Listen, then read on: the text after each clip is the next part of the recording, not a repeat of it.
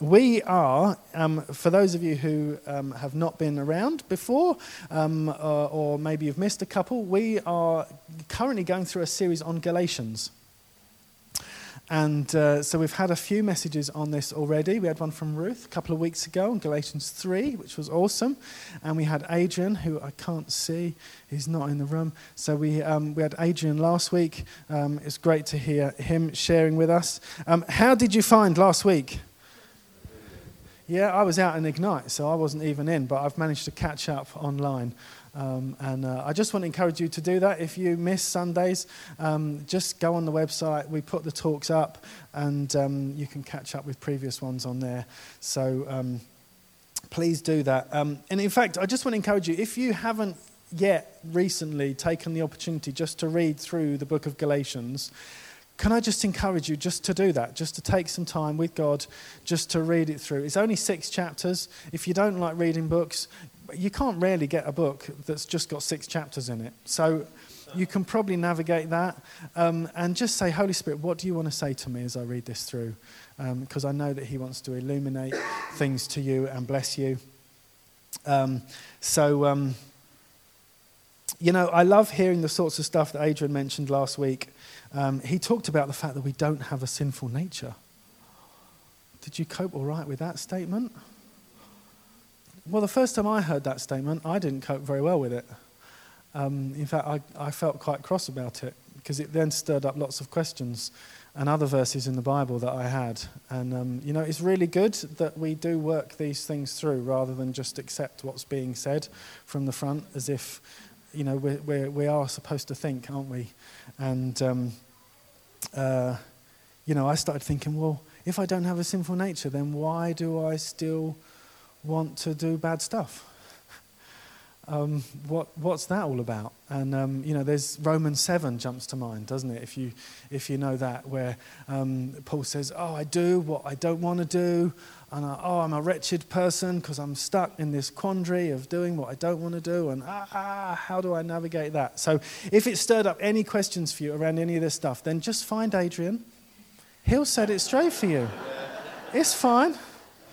Um, uh, no, seriously, do come and chat with us um, because it is really important that we know um, what has been achieved for us on the cross.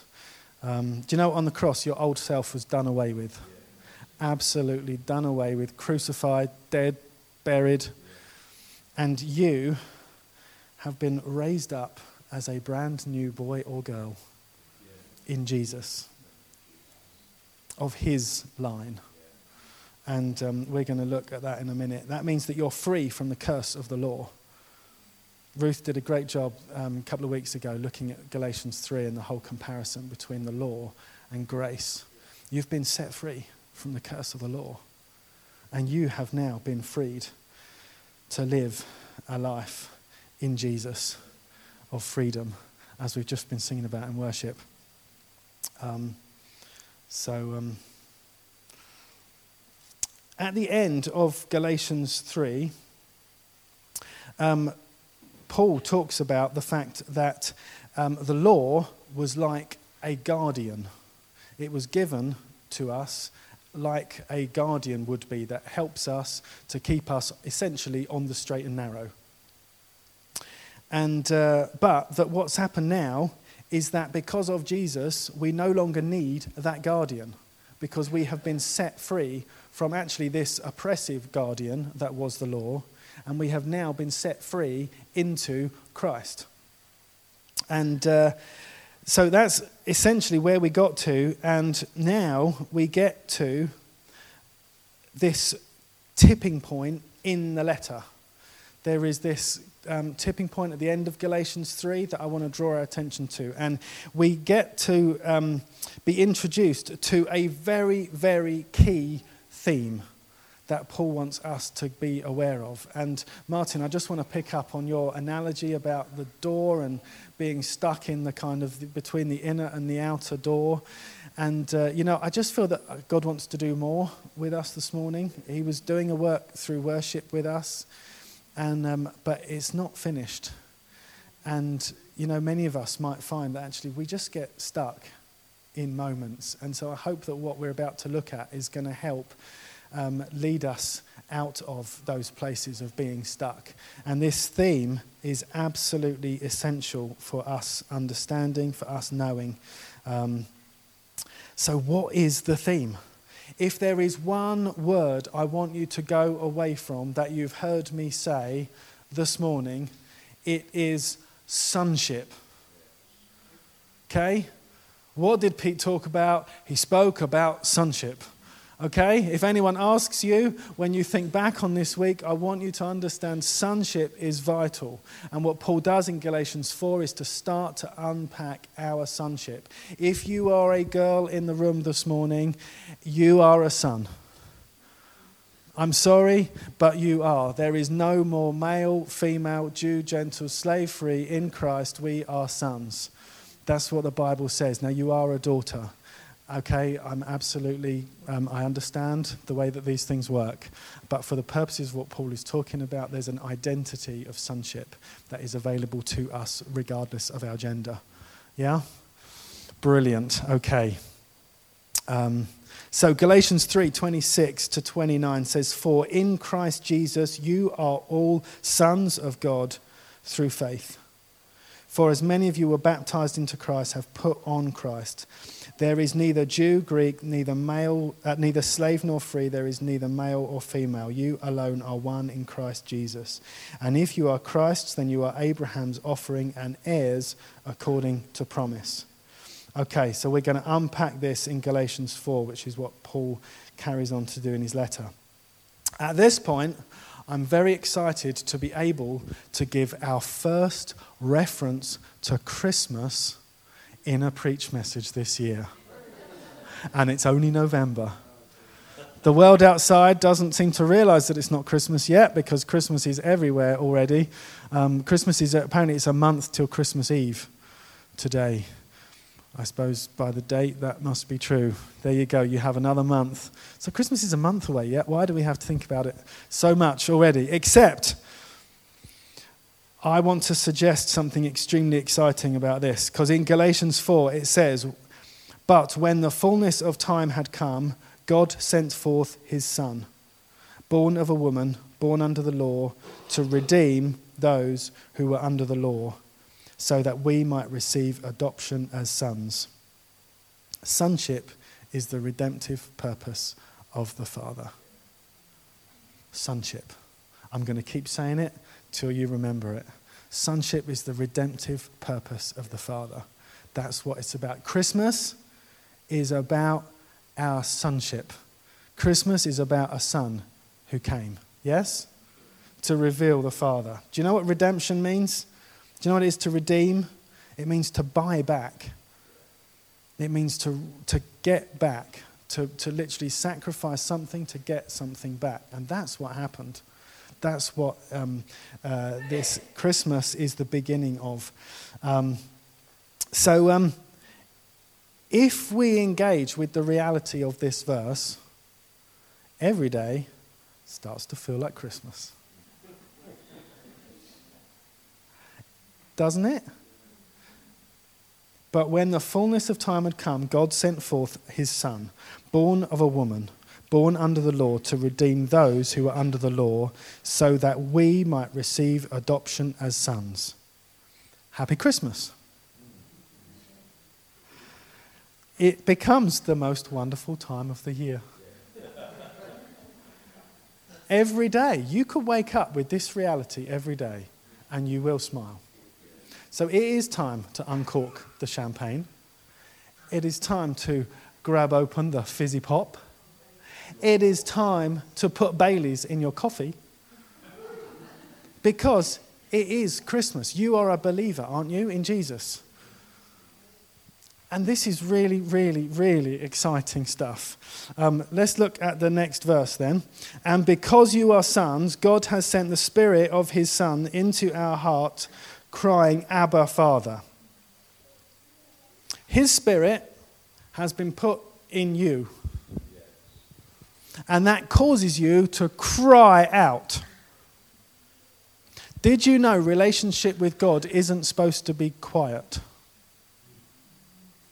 The word crying out that's used here is like the cry um, of a newborn, Reuben.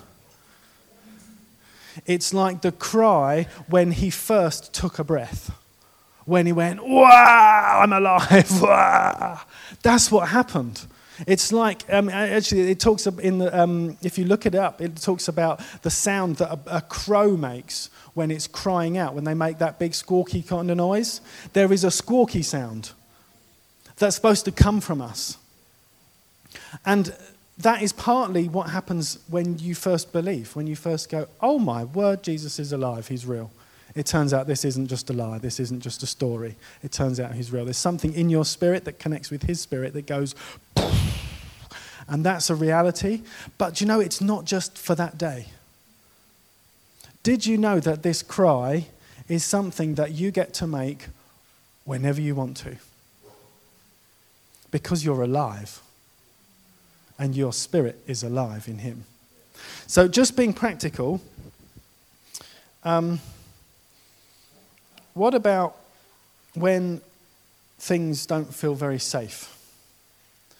Like, if you're a child, what do we tell our children? When they're at home, if there's a knock at the door, don't answer the door. What do children do? Dad! Right, now, in our lives, when fear comes knocking at your door, you have a choice whether you want to open the door and welcome fear in, or whether you want to leave the door shut and just say, Dad! Because you're not on your own. And what fear wants to do is tell you that you're not on your own and you're not a son. And what the Holy Spirit is doing is connecting with your spirit to tell you that you are a son. And therefore, you don't even have to open the door to fear in the first place. You can just call out for Him. Because it's far better to say, You need to talk to my dad. Why would you want to pick a fight with fear in the first place? Why don't you go and get Jesus, who's already been to the cross and resurrected? You know He can deal with that. You know, actually, he already has dealt with it. It's practical, isn't it? There is a cry that you get to make because you're alive in God. And it's a brilliant self defense mechanism. Because you're a son. You're a son. What about when shame comes knocking? What about when people want to put on you that you're not enough, that you're not good enough, that you've messed up, that this has happened, that that's happened. Um, what about at that point we just say, Dad, this is what's going on? What if we cry out to him in those moments? Because he's not going to reject you. He's not going to agree with that assessment on you that's been made about your life. You can cry out to Him. Um, I want to encourage you. I love in our worship the way that we're getting noisier. And I want to thank some of our worship leaders because whether you're leading worship or not, you're still noisy. And we need provoking. Sunday mornings, sometimes we can come in and we can get quieter. And the point is that we're supposed to connect with God. And what happens sometimes is we can, in our quietness, sometimes, you know, quietness sometimes is really important. Still, being still, listening to the voice, I, I get that. I understand that. But that's not the same as being asleep. And that's not the same as being a bit religious or a bit, you know what I mean? we you know, it's easy to kind of just put on a, a kind of an old mindset of, oh, we have to be well behaved in church. No, no, no. We're supposed to provoke each other to life in church. We're supposed to change the way we think as a result of coming to church. One of the things that crying out to God does is it wakes you up. It causes you to suddenly come to and go, Oh my word, God, yes, you are real. Yes, you are faithful. Yes, you are loving. Yes, you are here. And that changes the dynamic, it changes us. And so I want to encourage us in our worship be noisy, cry out like a newborn cry out like a crow. you can go for it. Don't get worried about what words you use. That, this is about a spirit to spirit thing. You know, even the names of God. You, we might go, oh, is it irreverent to call him dad? Not to me. Um, he, is he, yes, he is father. Yes, he's Abba. Yes, he's Papa. Yes, he's Dad. It doesn't matter. Whatever you're comfortable with, just cry out something to your Heavenly Father. Because it will do you good. That's what Paul is saying here. Let's engage that our spirit has been connected with his spirit. The tap's been turned on, the river is flowing. So we get to communicate with him like that. And it changes us. It reminds us who our dad is. It reminds us that we're sons and daughters of the living God. And it will change the way we live. And it will change the way we interact with one another as brothers and sisters. Um, how are we doing for time? We're okay. Um, Galatians 4 7 says, So you are no longer a slave, but a son. And if a son, then an heir through God. Do you know there is a journey for us from slavery to sonship? I want to suggest that this journey will take all your life. It makes me sad when I hear people say, Oh, yeah, I understand sonship. I've got it. It's like when they say, Oh, yeah, I understand grace. I've got that understood that in 1990. If we ever stop being amazed at grace, if you think there is not another layer of sonship that you are yet to discover, of intimate relationship with your Heavenly Father, of re- realization of who you are as a son, then you're sunk. I'm never going to stop discovering more about being a son. I don't want to. I want to understand more and more what it is to be his son, what it is to live from a place of sonship, from the security of knowing that I'm adopted, from the security of knowing that I'm his. So, um, Luke 15 has, um, has got a great story. Um, uh, affectionately, or no, not affectionately, um, typically known as the story of the prodigal son. Um, but really, it's, uh, it's um, a story about a man who's got two sons. And um, the two sons, we can learn a lot from these two brothers, from these two sons. I know this is a really familiar story to you, so instantly I know as I say it, you go, oh yeah, prodigal son. Here he goes. Prodigal son story, we've heard that before. Um, do you know these two sons, neither of them really knew that they were sons? they both lost sight of the fact that they were sons. One of them wandered off into rebellion, the prodigal. The other one, the older brother, he wandered off into religion. And he got religious and judgmental. And um, if I'm going to be really honest about my life, I could tell you that the times when I struggle the most are when I take a step in each of those two directions. When I mess up, it's because there's either a walking away from sonship in terms of rebellion, in terms of I just get a bit orphan hearted and I start thinking like an orphan again. Or I mess up because actually my heart gets hard and I can become judgmental about others. I can think that my way to God is best. If I'm really honest, they're, that, they're my go to places. and I wonder if they're yours too.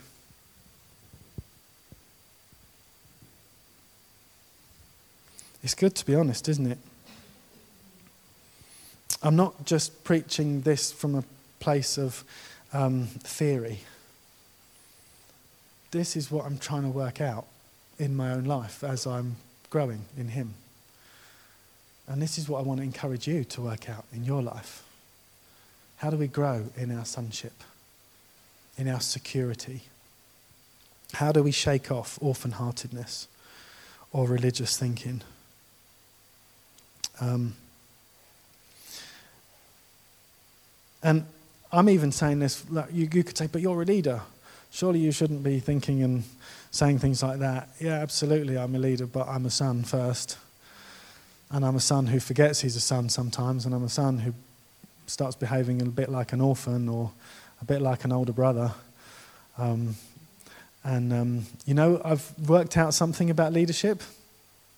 Leadership is sometimes, really, it's discipleship with an audience. Um, you, you get to see the lessons I learn. Anyone who's on the leadership team, you get to see our lessons. Um, and, uh, you know, so if you aspire to leadership, if, I'd love to be like, okay, come on then. come and make some mistakes in public. It'll do you good. Because um, God is more interested in me becoming a son than he is in me becoming a leader. And he's more interested in you growing in that as well. Whatever you think you're on the planet to do, whatever imprint you think you want to make, he wants you to become a son and a daughter, doesn't he? And uh, that's why this is so pivotal. It's why this was important to the Galatians. Um, it's the key for how we get out of those doors.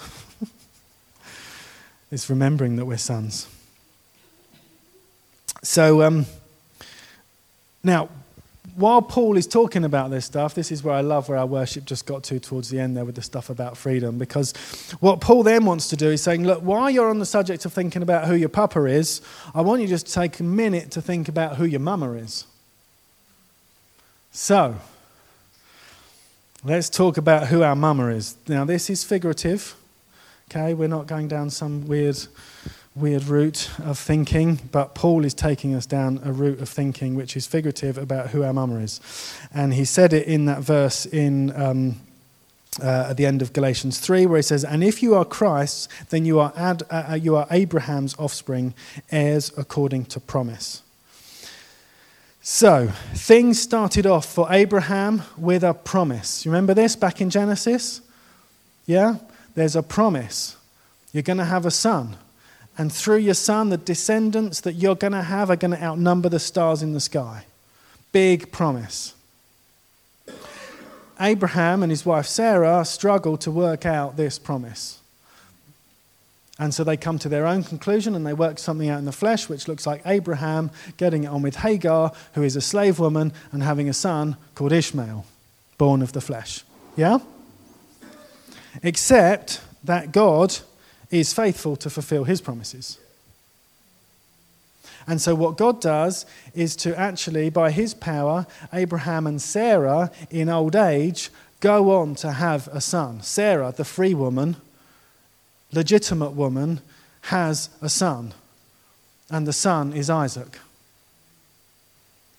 And the son, it's his line that you can track through. And scripture loves the line, you know, the, the, the, the lineage stuff, doesn't it? It's there for a reason. It's there because it points ultimately to, it goes through who, from Isaac and down through the year and to David, and then it goes on and we get to Jesus. And if we get to Jesus, we get to you. Everything about what God wants to do in this is to tell us that freedom is our birthright, it's our destiny. It's not just a clever thing to sing on a Sunday morning. It's not just something that we yearn for because we don't like being bossed about. Deep in the heart of who we are as a people is a people who are destined for freedom.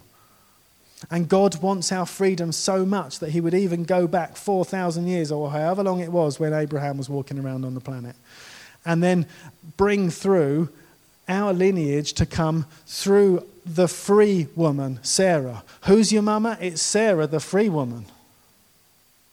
It's not Hagar. You weren't born in captivity, you were born for freedom. And that's what Paul is seeking to do as he. Um, as he brings this through. Um, our understanding of our history of where we're from is really, really important because we forget. We forget that we're destined for freedom. And we start reverting to captive ways of thinking. And uh, Jesus came to totally turn that on its head. So, um, so in Galatians 4:28 it says, "Now you, brothers and sisters, like Isaac, are children of promise."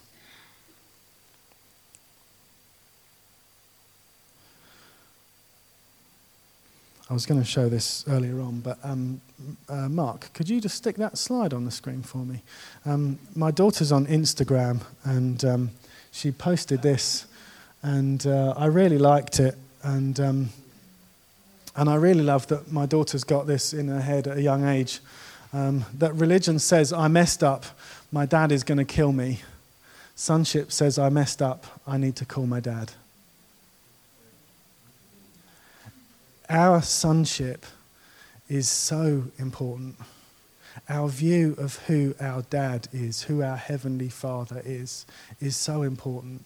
If you think that he's an, a, a mean, distant, out there kind of father figure, you know, that couldn't be further from the truth.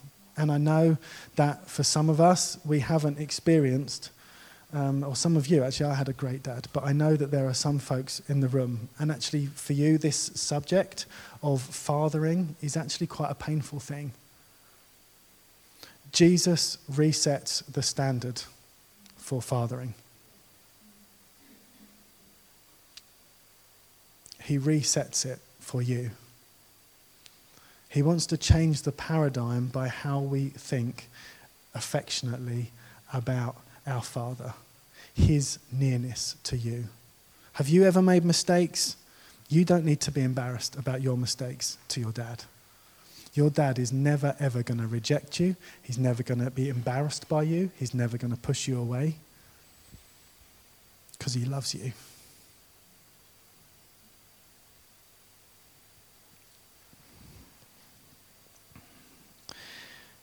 If we could learn something together, you know we in this room, we've never all been together before. There are new people in this room. What if God wants to do something right now, this morning, to go deeper with each one of us on this subject that you know, you, you absolutely know with assurance that you are approved of by your Heavenly Father? You know, the words that that father says at the end of Luke 15 when uh, he's talking to his oldest son. He says, My child, I am always with you. Everything I have is yours. Maybe we just need to hear those words afresh for ourselves. Um, we're going to land this message in just a moment. I'd like us to respond in two ways. There's there's an internal response right now that I'd love us to engage with, where we're going to pray. Um, there's an external one as well that I've just had this thought about, which I shared a few weeks ago. Um, what if, you know, we've been redeemed? We've been given an identity as sons and daughters. I want us to, this Christmas, I want us to redeem some people um, there's this charity Toybox that literally buys identities for street children living in Nepal and other countries, India and um, uh, Bolivia. They literally buy children identities, street children who have no identity, they don't legally exist. And uh, without that existing, they don't have access to healthcare.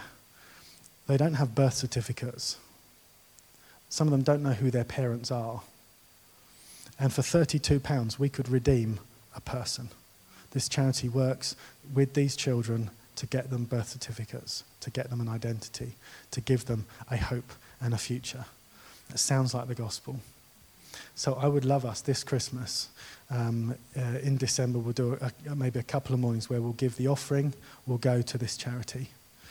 But I'm, I know we will raise money and we, you know, how much fun can we have? How many people can we redeem? How many birth certificates could we buy for children? I love that idea. £32 is all it costs to do one. I'm sure we could do a few. Yeah? But I'm looking for God to do something in our hearts as we do it. I'm looking for there to be an imprint in you of you realizing you have been redeemed at such a cost, way more than £32. Yeah? Um, so we'll do that through December. But right now, just as we finish, can we just stand?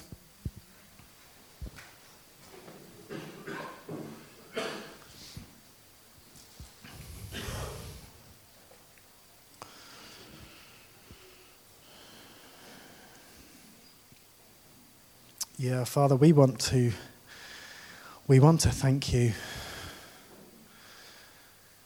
We want to thank you with the level of revelation we have right now about our fathering by you and our sonship. The fact that you are our heavenly Father, that you're our heavenly Daddy, that you are Abba. Holy Spirit, I just pray around this room right now that you would open our eyes afresh to the reality that you are our Father and you're for us. You are for us. That we can go to you with any problem.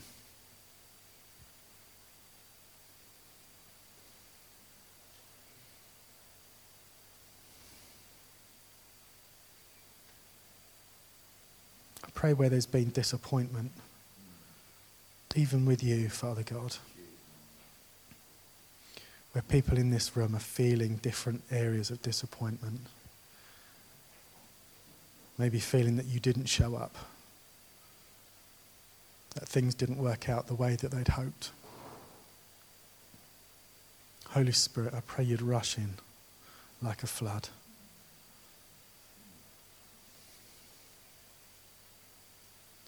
Lord, I thank you that you don't reject us when we reject you.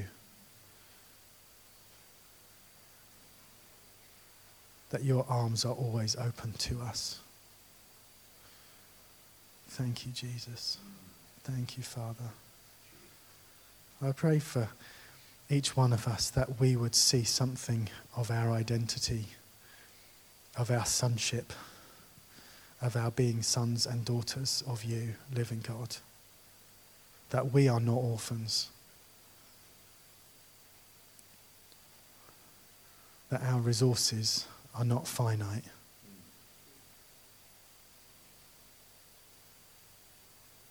I thank you that every single person in this room is so significant, so accepted, so loved by you, cherished by you.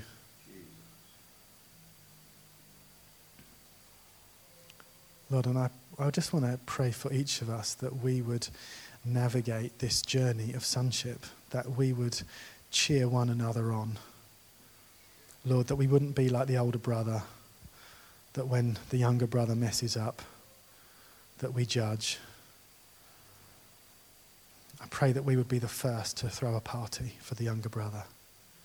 We would be the first to say, Well done. Well done. Thank you for coming home. Thank you for opening your eyes again to being a son.